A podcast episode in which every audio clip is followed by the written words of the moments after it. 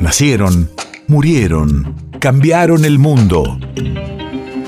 En Nacional Doc, siempre es hoy. Siempre es hoy. 19 de marzo 2013. Hace nueve años se inicia el pontificado del Papa argentino Francisco Jorge María Bergoglio. Radio de la memoria. El primer pontífice latinoamericano y jesuita de la historia tras la inédita renuncia del Papa Benedicto XVI, Joseph Ratzinger.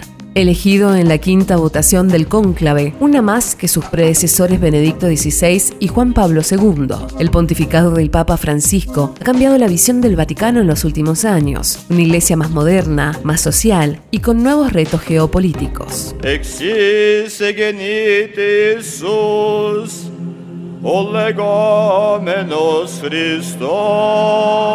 Argentina se prepara en un ambiente de música y oración para el inicio oficial del pontificado del Papa argentino Francisco.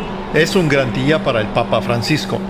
El pontífice no puede ocultar su alegría en este momento solemne. Antes del comienzo de la misa de inicio de su pontificado, Francisco recorre varias veces la Plaza de San Pedro ante decenas de miles de peregrinos. En Buenos Aires, una vigilia ha congregado a decenas de personas, especialmente jóvenes, que desde muy temprano abarrotan las puertas de la catedral. Este joven sacerdote explica los motivos. Desde que nos enteramos de esta noticia, que nos alegra y sorprende, empezamos este camino de poder ayudar a toda la iglesia a encontrar ese espacio para celebrar. Y de ahí se fue armando solo este querer responder a lo primero que nos dijo Francisco cuando terminó sus primeras palabras en el balcón, recen por mí.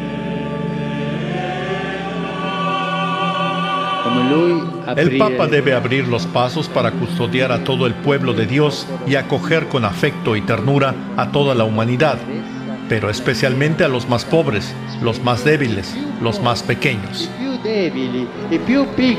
Después de la misa de inicio del pontificado, el Papa Francisco recibió en el interior de la Basílica de San Pedro a las 132 delegaciones oficiales que acudieron a Roma. Las delegaciones más destacadas fueron la de Argentina y la italiana. El Papa saludó a todas las delegaciones y se entretuvo algo más con los representantes de aquellos países en los que se están viviendo conflictos armados. Al terminar la sesión no quiso abandonar la basílica sin saludar y agradecer el trabajo a las personas que habían trabajado para mantener el orden durante esa difícil País de efemérides.